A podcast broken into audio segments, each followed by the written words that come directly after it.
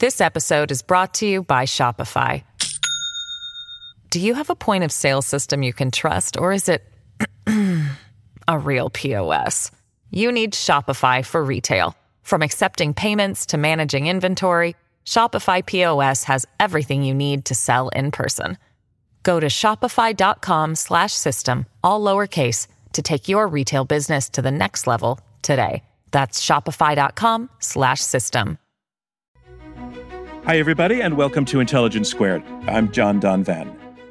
In the United States, people who want to sue a police officer for violating their civil rights often run into a legal roadblock that is called qualified immunity, which is a legal shield designed to protect cops in certain situations and uh, quite a few other government officials when a citizen wants to bring them to court. Now, language like qualified immunity makes it sound like this concept and the right of it and the wrong of it are going to be kind of hard to understand, like you're going to need a law degree to get it. I am here to tell you it is not that complicated. And we are going to explain it first ahead of the debate that we have lined up, which is set up to address this question Is it time to end qualified immunity for cops? That's our debate. But first, to get it explained, we have the help of New York Times' superb Supreme Court reporter Adam Liptak, who has dropped by with the need to know stuff about qualified immunity, what it is, and how it came into existence. And right after that, the debate, which will have John Malcolm versus Anya Bidwell. John is at the Heritage Foundation, Anya is with the Institute for Justice. They will be here shortly. But first, Adam Liptak. Adam Liptak, thanks so much for joining us to help our audience kind of understand the legal context and the historical context for the debate we're about to have. Where, again, our question is Is it time to end qualified immunity for cops?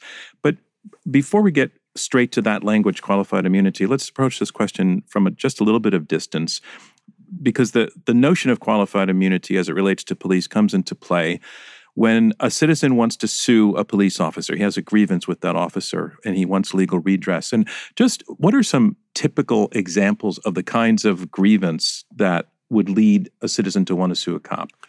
Oh, very often it's uh, physical abuse, can be killing, can be theft, can be all kinds of things cops do to people. And so then let's get to the concept of qualified immunity. Um, and, and, like every legal concept, it has a history. Um, and the origins of this one are not very far back in the mists of time. So, can you take us through the story of qualified immunity, where it comes from? Right. It's a judicially created doctrine. Uh, courts made it up. Uh, they thought that cops and other government officials sued for money for constitutional violations needed some breathing room, needed the ability to make split second judgments sometimes without fear of ruinous liability.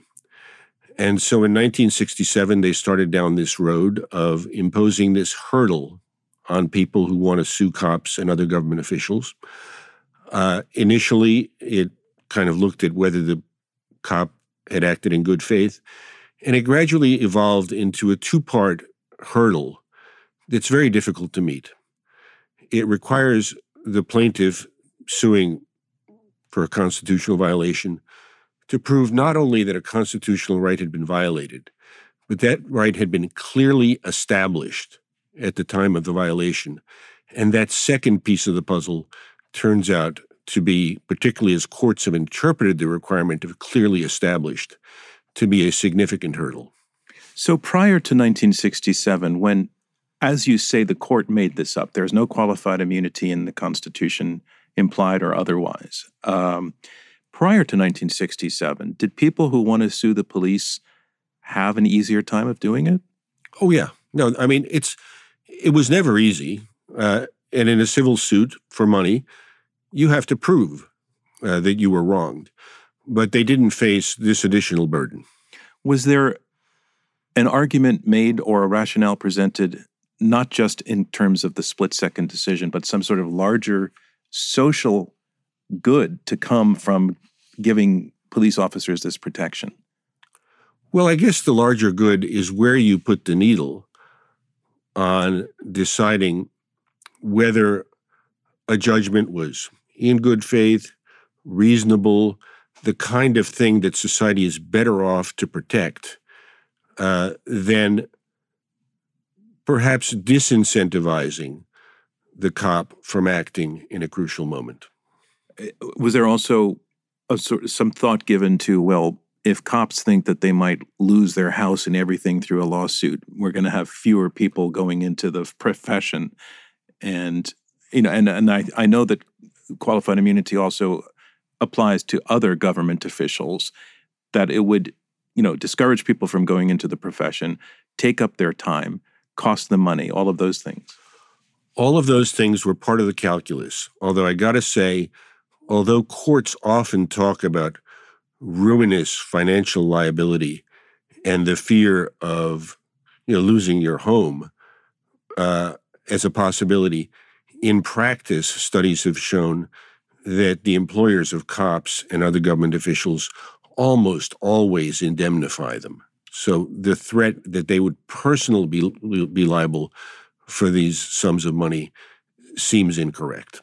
So, so few police officers end up paying the bill, picking up the bill themselves. Yes. Well, in the first place, very few of them lose. In the second place, if, even if they do lose, uh, the city or whoever employs them is very likely to pay those fees. So, in the in the early iterations of the concept of qualified immunity, as you mentioned, it, they were trying to get to what the cop was thinking at the time. Did was it was he acting he or she acting in good faith when undertaking an action that potentially could violate a person's right? That if the cop believed that he or she was not violating the defendant's rights, that became a defense.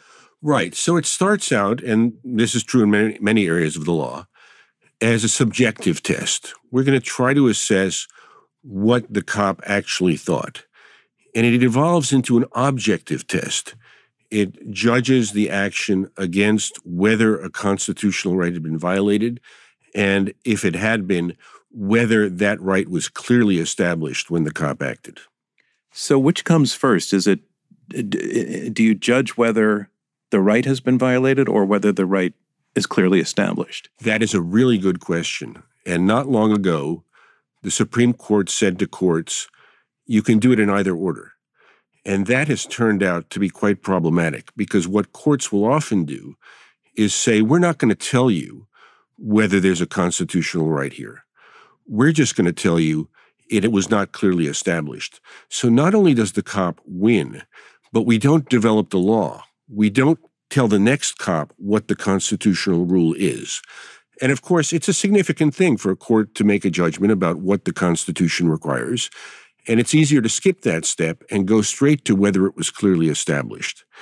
And in giving judges that choice, the court has not only continued to make it easy for cops to win, but also kind of shut down the development of the law. So the pattern, you've said this a few times, the pattern is that cops, most of the time, cops win.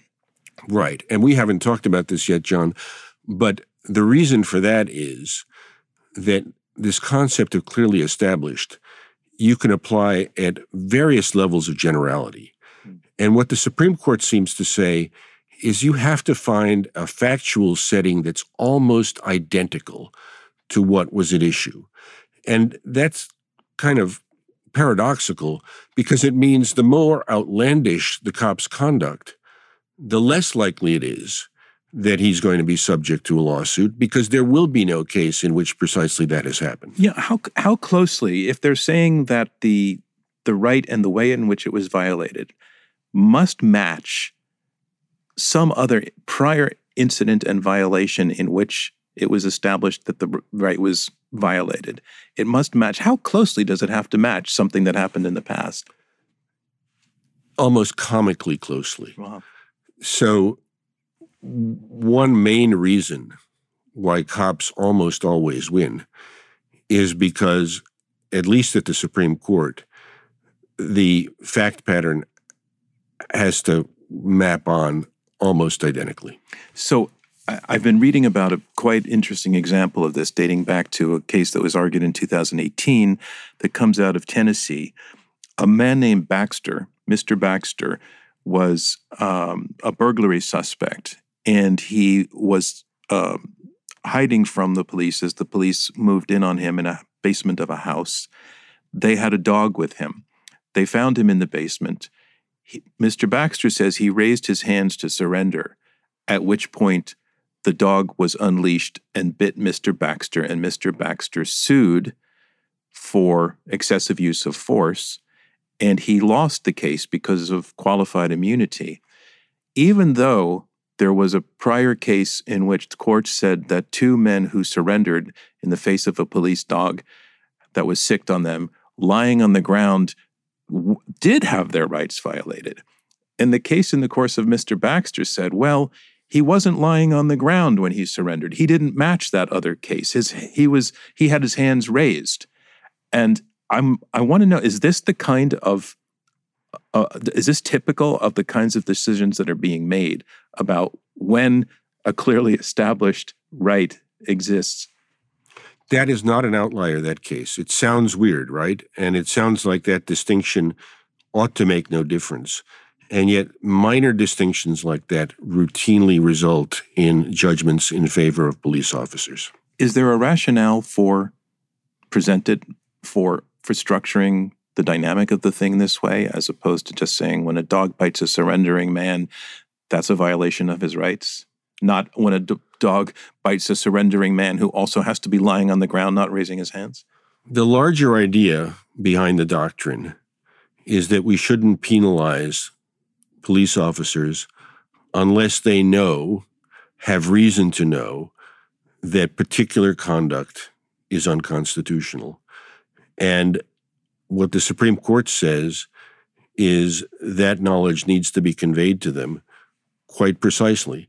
Now, you can wonder whether police officers spend their evenings reading through court cases to gain this kind of knowledge. There's something artificial about it. I mean, in theory, these court cases would present a sort of do this, don't do this kind of list. If if indeed you have to match to the pattern of a prior incident so closely. Right. Now, again, I'm not sure the typical cop is spending his or her evenings reading Ninth Circuit decisions that are 60 pages long and making fine distinctions. But that's the theory of it. The theory of it is perfectly plausible if if you hit the right level of generality. You shouldn't penalize people uh, for violating the law if they don't know what the law is. What is the what downstream consequences is there concern about? That cops will be disincentivized from doing their jobs vigorously and rigorously and correctly. That they will be afraid to take actions that are uh, for the public good. Adam Liptak, thank you so much for joining us on Intelligence Squared. Thank you for having me, John. More from Intelligence Squared US when we return. This episode is brought to you by Shopify. Do you have a point of sale system you can trust, or is it a real POS? You need Shopify for retail. From accepting payments to managing inventory, Shopify POS has everything you need to sell in person. Go to shopify.com/system all lowercase to take your retail business to the next level today. That's shopify.com/system. Welcome back to Intelligence Squared US. Let's get back to our debate. Okay, and now it is time to debate, and I want to welcome John Malcolm and Anya Bidwell to Intelligence Squared. John, I'll go to you first on the question Is it time to end qualified immunity for cops? Are you a yes or a no? I'm a no. Okay, that means that, Anya, that makes you the yes, doesn't it? Yes, I'm a yes. Okay, well, it's great to have both of you here. And Anya, since since your position is would be the more disruptive to the status quo, I'd like you to go first. Tell us why you say yes to the question that it is time to end qualified immunity for cops. First of all, John, it's an honor to be here with you and with John Malcolm. I look forward to discussing this very important topic. Uh, it is time to end qualified immunity for all government officials, including police officers. Where qualified immunity applies, the Constitution is meaningless, even when officers act in bad faith. When the Supreme Court created the doctrine, it acknowledged this, but said that denial of constitutional rights is worth it for policy reasons. Years of research, however, show that qualified immunity is not needed to meet these policy goals, making our sacrifice of the constitutional freedoms completely worthless. So, why is the ability to enforce the Constitution so important? Uh, first, it is a part of our national character that we can stand up to the government. If the government violates our rights, we, unlike our counterparts in, say, Russia, can push back by suing it. We've known this since the American founding. Where there is a right, like the Fourth Amendment right to be free from unreasonable searches and seizures, there must be a remedy, like the ability to come to court and state a case against the officer who did this to you before the jury of your peers. The ability to enforce the Constitution also helped to create accountability framework that tells police officers that they can't behave in bad faith. So let me give you an example. Uh, there is this St. Paul, Minnesota police officer. Her name is Heather Weyker. Um, it has been definitively established that she knowingly caused several innocent people to go to prison in order to salvage her flailing sex trafficking investigation. Six years after these innocent people sued Weyker for violating their rights, they're still fighting an immunity battle to force her to answer their complaint. The existence of qualified immunity emboldens bad people, bad agents, bad apples like Agent Weyker, and creates many more of them. As to the policy justifications for creating qualified immunity, there is no empirical basis for them. In one of my cases, for example, an officer held a 12 year old year old and a 14 year old boys under a gun because they were potentially armed fugitives in the area.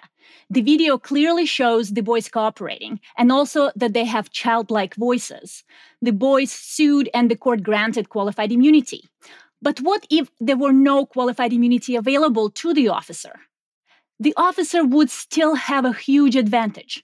To prevail at trial, the plaintiff would have to convince the judge and the jury that the officer acted unreasonably. And the Supreme Court specifically said that when it comes to reasonableness, courts can't second guess what officers do in split second types of situations. If an officer acted in good faith, even if he did something stupid like holding children under a gun, it would be very hard to show that he acted unreasonably. Even if the officer lost and had to pay damages, there would still be an opportunity because there would be an indemnification available to the officer since he acted in good faith. Uh, and there would be no chilling effect on the officer either. Instead of spending years in courts of appeals fighting on qualified immunity, the officer would have an opportunity to tell his story and show that he acted reasonably, increasing transparency and developing trust in the community. Do you know what the greatest deterrent to becoming a police officer is these days? It's distrust in the community. By preventing cases from going to trial, qualified immunity helps to perpetuate that. It's time to end qualified immunity, John. It doesn't serve its own purposes, and it's contrary to our values as Americans. Thanks, Anya Bidwell. And now, John Malcolm, it is your turn. Thank you, John. It's a pleasure to be participating in this debate uh, with my friend Anya Bidwell. And let me begin by saying that there are areas where Anya and I are likely to be in agreement. Uh, for example, we agree that some courts have ruled in favor of police officers by relying on trivial factual distinctions to distinguish their case from prior precedent. We're also going to agree that qualified immunity is largely, although not exclusively, judge made law, and that ideally Congress would weigh in on the issue, although we probably disagree about what Congress's silence means. Here are some areas where we likely disagree. First, although some people may sincerely believe that we are experiencing an epidemic of police violence, the objective facts do not support this. Second, studies indicate that qualified immunity is asserted in a surprisingly small number of cases involving police officers, and that it is successful in only a small percentage of those cases in which it is asserted. Third, in virtually every case that results in a judgment against a police officer, the money is paid by the officer's employer or by the employer's insurance carrier. Fourth, qualified immunity does not apply in criminal cases. So, any officer who engages in extremely egregious conduct, such as the five officers in the George Floyd matter, would not get any protection from prosecution. Fifth, there's something unfair about holding officers responsible when a reasonable officer would not know that his conduct was wrong. And there is virtually no evidence that police officers stop to think about the potential benefits of qualified immunity when they make split second life and death decisions. They rely on their training and intuition based on their experience. Sixth, as a general matter, we don't want police officers to hesitate when acting. When they hesitate or choose not to intervene because of fear of potential liability, people die. Seventh, violent crime is rising in this country at a precipitous rate. The police are feeling beleaguered with the defund the police movement and a dramatic rise in the number of police officers who are physically assaulted. Police officers are leaving the force in droves. Since 2019, resignations among police officers in the United States and Canada have jumped by 43%, and retirements have risen by 24%. Recruitment, especially of officers of color, is suffering badly. In the same time frame, overall hiring is down 4%. This is not the time to send a message that if you choose to enter this unpopular and dangerous profession, you and your family might be bankrupted by someone who films you and second guesses a split second decision that you made that turned out badly.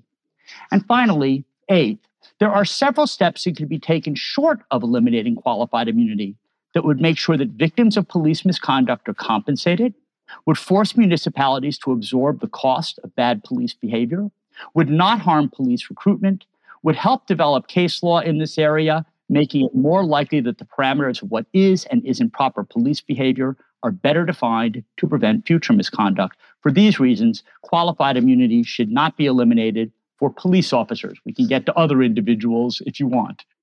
Thank you, John Malcolm. So, we've heard what both of you had to say, but I want to go back, Anya, to a point you made a number of times in which you said that qualified immunity does not actually deliver the policy purposes it is meant to deliver. But one purpose that you did not mention, which I think John highlighted, was the notion that in the absence of qualified immunity, more cops will be hesitant to to do their duties if they think they might get in trouble, and fewer potential recruits to the police force will join the police if they think that they could get in trouble for making uh, I think we're going to hear this term a lot split second decisions in the heat of a situation. And I just would like you to take that particular policy purpose on and, and your response to it. Uh, sure thing, John. There have been a number of studies uh, done and surveys taken of folks who are considering joining the force. And qualified immunity is nowhere at the top of the list, right? People don't want to join the force because there is distrust in the community, because people these days don't trust what the officers are going to do. Other reasons are, for example, very low pay, right, or um, uh, full employment that you know is probably likely to change uh, coming up. Um, but uh, qualified immunity is not something that uh, uh, folks are worried about when they're considering um, whether to join the force, and it's a very important uh, point to understand. And qualified immunity doctrine itself relies on this idea idea that somehow police officers are, you know, uh, reading cases uh, and uh, wondering what are they going to be doing uh, when they are uh, out there on the front lines um, and whether those cases will support what they're doing. Again, evidence does not support that at all. Police officers are not looking through, you know, tons of cases to figure out whether what they're about to do is constitutional or not. Um, so, but to get back to the point, John, there is no evidence that this is something that deters police officers or potential police officers from joining the force. Qualified immunity in surveys is, you know, somewhere uh, in the 10th place, 11th place, if mentioned at all. John, your response? Yeah, I've, I have a few responses. So I think that they are all related. The lack of trust also shows that police have a bad reputation. I think it's unwarranted. There are literally tens, if not hundreds, of millions of police civilian encounters. The overwhelming majority of them don't involve even a threatened use of force, much less an actual uh, use of force. But that distrust has led to people being deterred from entering the profession because they figure, why am I going to go out every day and risk my life for people who don't like me and don't trust me and are more likely to attack me than cooperate? I would I would like to jump here in, in, terms of lack of trust. I think that qualified immunity is exactly what perpetuates the lack of trust. The whole idea of qualified immunity is that it prevents facts from being discovered. It prevents facts from moving forward. So the court basically says, assuming these facts are true, assuming what you plaintiff are saying is true, uh, qualified immunity still protects the officers. So I'll give you an example. There was this case in California where officers allegedly stole precious coin when they went into the house and they searched for uh, evidence of crime, right? And the plaintiffs basically came in and they said, the officer stole money from us. And what did the Ninth Circuit say? The Ninth Circuit said, Assuming that's true, assuming that these officers stole money, qualified immunity applies because there isn't case on point that specifically says you're not supposed to steal money. So, what is the community left with? What kind of impression that basically officers who steal don't have any kind of accountability mechanism? And that's kind of the problem with uh, not discover, uh, not going to discovery, not developing facts, well, which is what qualified immunity is all so, about. So, we talked a little bit about what you just referred to with Adam Liptak, which is that the, the law currently is set up so that if there is not a prior judgment on a specific set of circumstances, um, unless there is, then then qualified immunity does not come into play. And I, I, John, I know you want to respond to what Anya has said, but I'm I'm guessing that you probably think that that's not a good thing that it works that way, but I'm not sure. Yeah, no, that is that is true. So let me say a couple of things that uh, that where I agree with Anya. As I pointed out in my opening statement, there are certainly cases where judges have have tacked onto or, or latched onto trivial fact factual differences among cases in order to say, well, this isn't wasn't clearly established law because of this trivial distinction. And I think that's wrong. And I think she's also right that if you rely on this clearly established law prong, the more outrageous the conduct, the less likely there is to be a substantially similar case, and that can lead to injustices. So I totally, I totally agree with Anya on that. But responding, and, so I would change that, and we can talk about that uh, in, in, just a moment. Uh, where I would disagree with with Anya uh, is that you know, I don't think the public, when they're talking about a lack of trust among police officers, they're going to be thinking about Ferguson and George Floyd and Eric Garner. They're not going to be thinking about uh, qualified immunity. If you talk to plaintiffs' lawyers, uh, they all point out that qualified immunity does not deter them from filing lawsuits at all. Uh, again, uh, qualified immunity works as a defense in a trivial number of cases. Uh, and there have been lots of, of uh, cities that have paid out millions of dollars uh, in judgments or settlements uh, when police officers have engaged in, in egregious conduct, even when qualified immunity might have applied. Now, getting to your point, so there are two prongs under current uh, qualified immunity doctrine under the Harlow standard. You have to show that the police officer uh, engaged in a constitutional violation under the standards of what a reasonable officer would have known at the time. And you have to show that that violation violated clearly established law. And in 2009, the Supreme Court, in a case called Pearson versus Callahan, said, well, if you're a lower court analyzing this, you can jump right to the second prong and say whether or not the uh, the law was clearly established at the time without ever determining that there was a constitutional violation in the first place. That, when I talk about alternatives to eliminating qualified immunity, that is one of the things that I would reverse. And I would require courts to determine whether a constitutional violation has occurred and then determine whether it was clearly established at the time. That would, at the very least, allow case law to develop and would narrow the field of uncertainty uh, in the future. Uh, Anya, oh, sorry. Did, if you want to respond to that, Anya, go ahead. I had another question to go to you with, but if you want yeah. to move, go for it. Please do. There are. So, first of all, I agree that if we're talking about compromising on qualified immunity, uh, requiring uh, courts to look at whether constitutional violation occurred in the first place is a very important thing to do. But I also want to address two things that John talked about. Uh, the first thing is training, right? An important thing to understand here with training materials that when you look at whether qualified immunity applies, uh, training materials don't matter, right? And that's kind of a thing about the qualified immunity test that it really is clunky and doesn't make sense. You'd think that when courts are looking at whether uh, something is clearly established to provide fair warning to a reasonable officer, they would actually look at what the officer was trained on, but they don't. They only look to cases. And often, as John mentioned, they're looking to cases that are identical on facts. That's point number one. And point number two about qualified immunity not deployed very often. Uh, I agree that there are studies. Um, uh, Joanna Schwartz uh, uh had a very famous study where she specifically said that uh, only 4% of cases get dismissed on qualified immunity. So that goes to two things. Number one, that floodgates of litigation are not going to be opened if we remove qualified immunity because courts already have ways to deal with frivolous lawsuits, right? Their burdens of proof their burdens of uh, disc, uh, the burdens of proof that plaintiffs are facing that are going to be very difficult to overcome. But number two is to think about what are those 4% of cases that we're talking about.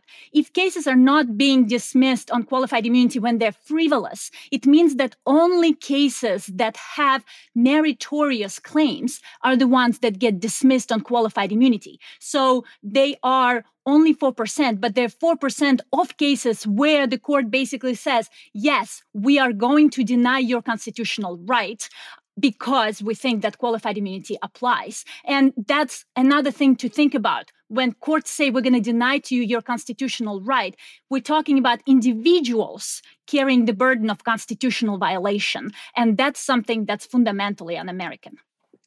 Well, so one, I think that Joanna Schwartz's studies, and there are other similar studies, not just the Joanna Schwartz uh, study, uh, showing that it's actually less than 4% of cases get dismissed for qualified immunity, shows that qualified immunity comes into play in a trivial number of, of cases. And so, you know, you, even with qualified immunity, there are lots and lots and lots of cases that go forward. And as I say, you know, cities uh, pay these amounts. So Chicago paid $5 million uh, to the family of Laquan McDonald. Louisville paid $12 million to the family of Breonna Taylor. Minneapolis paid $27 million uh, to George Floyd. And even in cases in which it's determined that the, the officer's conduct was justified, uh, sometimes those payments are made. So, for John, John, and why did qualified immunity not come into play in those cases? What was it about them? Well, because they either determined that the law was clear that this was a violation, or that it was a reasonable question for the jury to determine whether or not a reasonable police officer would have acted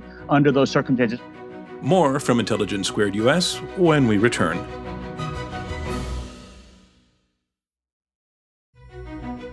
Welcome back to Intelligence Squared US. I'm John Donvan. Let's get back to our debate.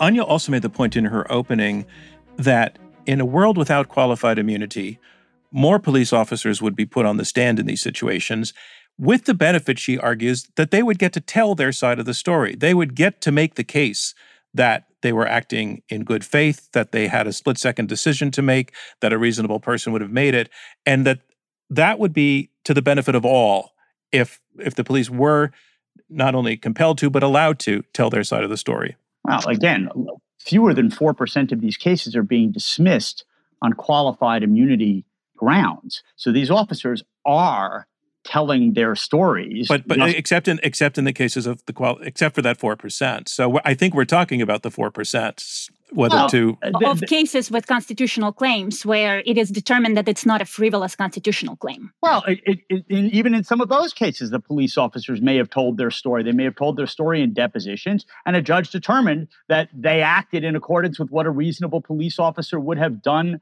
uh, at the time. Uh, it's you know, it, I think it's going to be rare by the time a case reaches the summary judgment stage or a motion to dismiss stage where a police officer has not in some way, shape, or form provided his or her story about what happened uh, at the time of the incident in question. I can think of two cases that I'm litigating right now, John. Uh, one involving task force officers beating up an innocent college student. And we are going on the eighth year of litigation, and those task officers haven't even answered their complaint because immediately you you file a motion to dismiss. And another one that I mentioned, Agent Weyker, right, uh, who engineered essentially a sex trafficking investigation and caused two of my clients to be imprisoned. We're going on the six year of litigation, and again, she hasn't even answered her complaint, and that goes to to timing of this, right? So one of the uh, policy goals that the Supreme Court outlined when it talked about qualified immunity was how it would shorten the timing of litigation,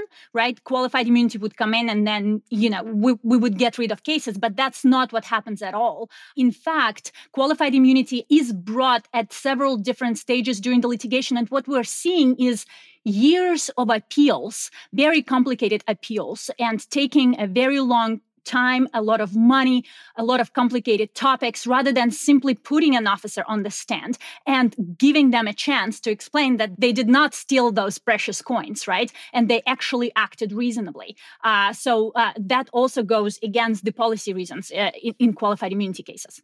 I'm not going to say that injustices don't exist. They do, and I, I, admire and I always have on you your persistence and those of your uh, your colleagues at the Institute uh, for Justice. Even in those cases, particularly criminal cases, the police officer's story will have been told by the time you file uh, a uh, a civil action. Uh, and one of the reasons for qualified immunity is to weed out cases where either the, the, case law is not clearly established, so it would be unfair to hold a police officer to account for conduct that was not that he could not reasonably have known was a violation of law at the time, or if he is able to establish that a reasonable police officer would have done exactly the same thing uh, in his situation, or at least that he did not act unreasonably. And if that cuts off you know most of those frivolous cases that's fine and as i say even in those instances where that is established the municipality almost always ends up paying a judgment anyway. Not always. You can find some examples. I agree with you that there are some uh, uh, some bad results that that uh, happen as a result of this.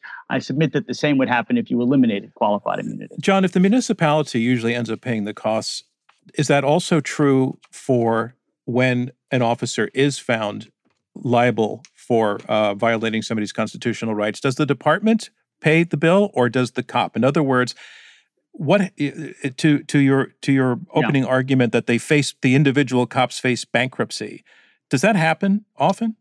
No not often. It doesn't mean that they don't fear it when they are thinking about joining the force. Joanna schwartz whom ucla law professor whom anya mentioned before also uh, did another study that was published i think in the yale law journal that found that literally uh, municipalities end up paying it was like something like 99 0.98% of the judgments. And even when police officers act egregiously, uh, like the officers in the George Floyd uh, matter, you know, the, the, the, city of Minneapolis paid $27 million to the family of, uh, of George Floyd. Uh, so there was a fear about bankruptcy among police officers, but usually because they have indemnification provisions with their insurers or through a collective bargaining agreement uh, the police officers, in fact, even when they're criminally prosecuted and successfully so, rarely end up paying the judgment. And and and that very much goes to this idea of you know chilling effect and deterrence right the municipalities have very robust indemnification statutes. States have very robust indemnification statutes. So, as John mentioned, uh, police officers don't go bankrupt because the uh, municipalities and uh, states are the ones who end up paying out the judgments. But by the way, those judgments are not that frequent. Studies show that generally speaking, we're talking about only 1% of municipal budgets going to paying out settlements or paying out litigation costs. Um, uh, and, and, and, and the other thing that I do want to mention about these indemnification provisions is that that only goes to show you that it is state legislators, it is local legislators who are much better positioned at balancing this uh, costs and benefits of indemnifying an officer, these policy concerns about chilling effects, right?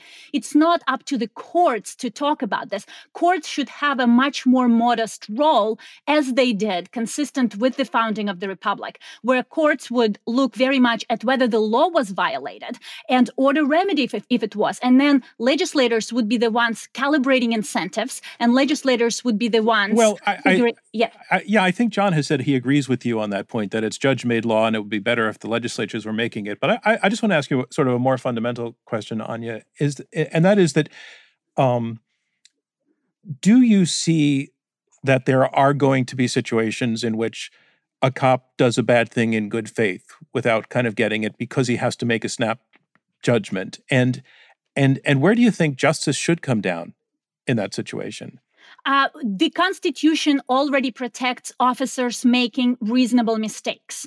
That uh, example. What's, what would be a reasonable mistake, for example? A reasonable mistake would be uh, coming into a wrong house, right? Uh, or uh, stopping somebody for wrong reasons. Or, uh, for example, the case involving a 12 year old and a 14 year old who they were held under the gun by this police officer. And the court basically said, yes, you know, the video shows that these kids are talking like kids. These kids are walking like kids. They don't look like fugitives. They're walking towards the officer, right? Not running away from him. And the officer ends up holding them under the gun. And the court st- said, we're not going to second guess what this officer was going through at the time when he was, you know, thinking that he was going after fugitives. So courts are, are, very- are, are you are, are you comfortable with that judgment, with that decision?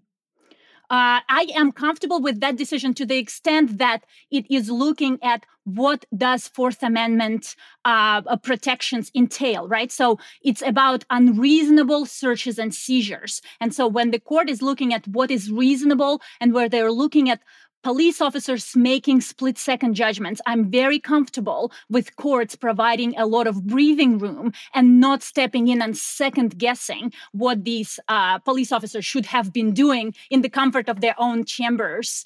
Uh, and so, not- so you think you think that breathing room will be there, even in the absence of qualified immunity. 100%, John. There is no question about that. There is Okay. plenty of breathing room baked into the Fourth Amendment as well as other constitutional provisions. I, I think that that qualified immunity provides exactly the kind of breathing room that Anya just talked about. Was the law clear at the time? And did the officer act as a reasonable police officer would have acted under the circumstances, whether it's a Fourth Amendment issue or a Fifth Amendment issue, whatever the issue is, it is precisely qualified immunity that provides that kind of breathing room. Now, in addition one- to the actual for, uh, constitutional um, tests themselves, right? You so the Fourth Amendment provides that breathing room. What you're talking about, John, is adding this additional layer of the breathing room that focuses on case law and not even the actual knowledge of what the officer went through. There is already breathing room baked into the constitutional provisions themselves. And what you're saying, we need an extra breathing room, even though none of that is supported by any of the studies. qualified immunity gets at exactly two points, which is was this clearly a constitutional violation or was there wiggle room as you've just outlined you talked about the fourth amendment area was was this reasonable or unreasonable and would a reasonable officer faced with that situation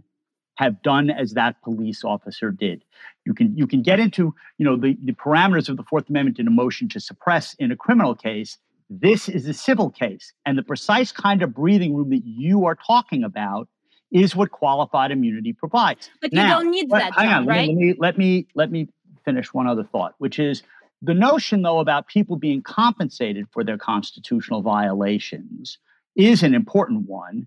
And again, there is another Supreme Court doctrine coming out of a, a 1978 uh, Supreme Court case, Monell versus Department of Social Services of the City of New York. Called the Monell Doctrine, that also limits the liability of municipalities to pay for their violations of the police uh, uh, by police officers. That is another doctrine. That is another avenue of reform where you and I would probably agree that does not involve eliminating qualified immunity. If you then force municipalities to pay for the actions of their police officers, you would make sure that victims get compensated and you would force the the employers to absorb those costs, which may lead them to discipline police officers more often, improve their training, or do a better job of hiring uh, police officers who don't engage in egregious conduct.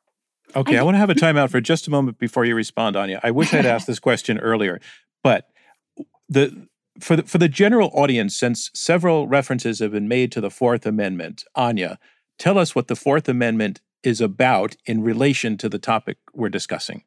Uh, Fourth Amendment, and in relation to our topic when we're talking about police officers, is very much about searches and seizures. And the Constitution specifically says that unreasonable searches and seizures are not permitted. So, a warrantless entry, for example. Also, searches and seizures, excessive force is part of a seizure, right? It's a seizure of a person. And that's why Fourth Amendment is something that comes up most frequently when we're talking about police officers. And I want to pause on how a Fourth Amendment analysis would come into play, right, in a normal case without qualified immunity. So if uh, uh, these 12 uh, year old and 14 year old boys are suing the police officer for hel- holding them under a gun, they would say this officer violated our constitutional rights because when he held us under the gun, he was not reasonable. Um, and then the officer, without the benefit of qualified immunity, could still file a motion to dismiss and say, This is not true. My actions were reasonable.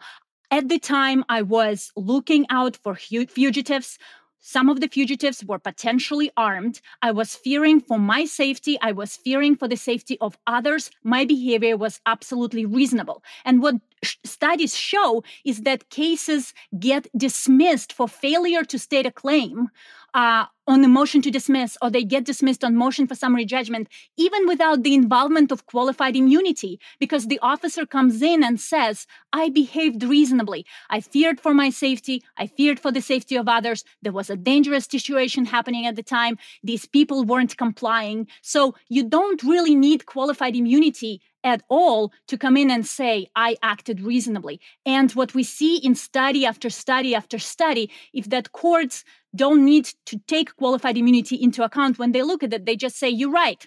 Uh, plaintiffs failed to state a claim about you behaving unreasonably. So uh, you can continue with your business. There are no damages. And and one additional point that I want to go back to because John mentioned it several times, and this idea of criminal you know, prosecution. Yeah, could, yeah. could I ask you not to go to this additional point right now because you just made a really good point that I would like to hear John's response. Okay, to. sounds great. yeah, look, I, you know, Fourth Amendment violations come up in two contexts. They come up in, in motions to suppress in criminal cases, and they come up in civil cases, just as Anya discussed. And the the qualified immunity inquiry is whether or not it was unreasonable, obje- objectively unreasonable under existing case law. And I, I, agree that sometimes the, the judges slice the bologna too thin, but that's the first question uh, uh, or a question. And then also whether a reasonable officer would have done what this officer did. And almost always, the officer will have to tell his story in order to make that determination. Fewer than 4% of the cases get dismissed as a, once that uh, evidence is presented before trial.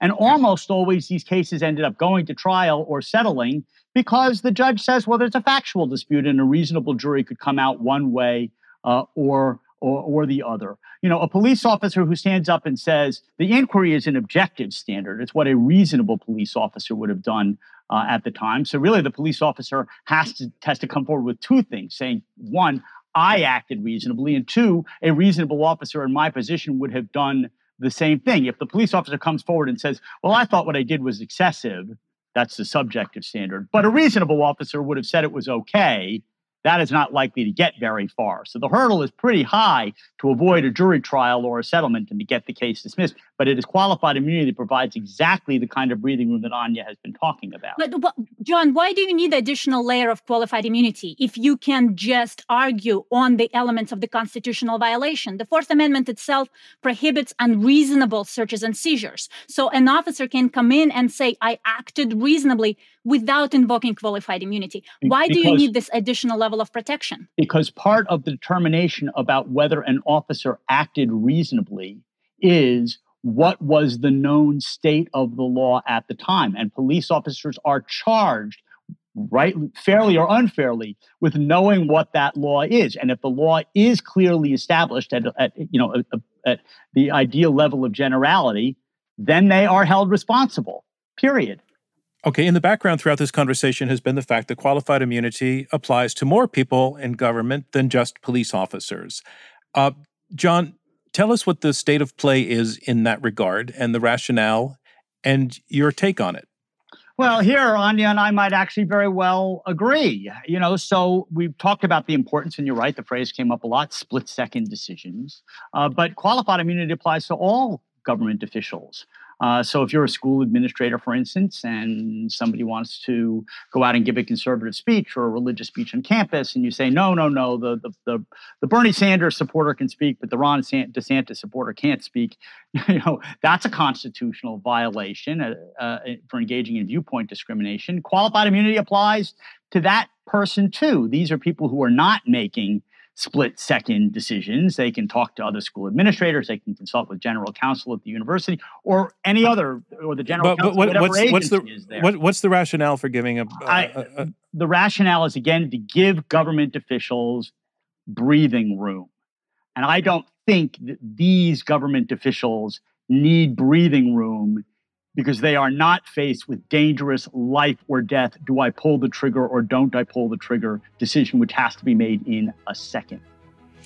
John Malcolm and Anya Bidwell, thank you so much for joining us on Intelligence Squared. It's been a pleasure. Thank you. And the conversation you just heard, everyone perfectly captures why we do this. As you know, the way the discourse happens these days is pretty broken, and that is why it is so unusual, but also so refreshing to hear two people who disagree actually be able to converse rationally and civilly and shed light and agree from time to time with one another. Um, and we know from so many of you that's exactly why you listen to us and why I like to remind you that as you turn to us for that, we turn to you for support. We are a nonprofit at Intelligence Squared. It's contributions from listeners like you that keep us going. So please consider sending us a buck or two or, or 10 or 50, whatever works. It'll give you a stake in what we're doing here every week, and it will mean that we are here next week and beyond. I'm John Donvan. I want to say thanks so much for joining us, and we'll see you next time. Thank you for tuning into this episode of Intelligence Squared, made possible by a generous grant from the Laura and Gary Lauder Venture Philanthropy Fund. As a nonprofit, our work to combat extreme polarization through civil and respectful debate is generously funded by listeners like you, the Rosenkranz Foundation, and friends of Intelligence Squared. Robert Rosenkranz is our chairman, Clea Conner is CEO, David Ariosto is head of editorial. Julia Melfi, Shay O'Mara, and Marlette Sandoval are our producers. Damon Whittemore is our radio producer, and I'm your host, John Donvan. We'll see you next time.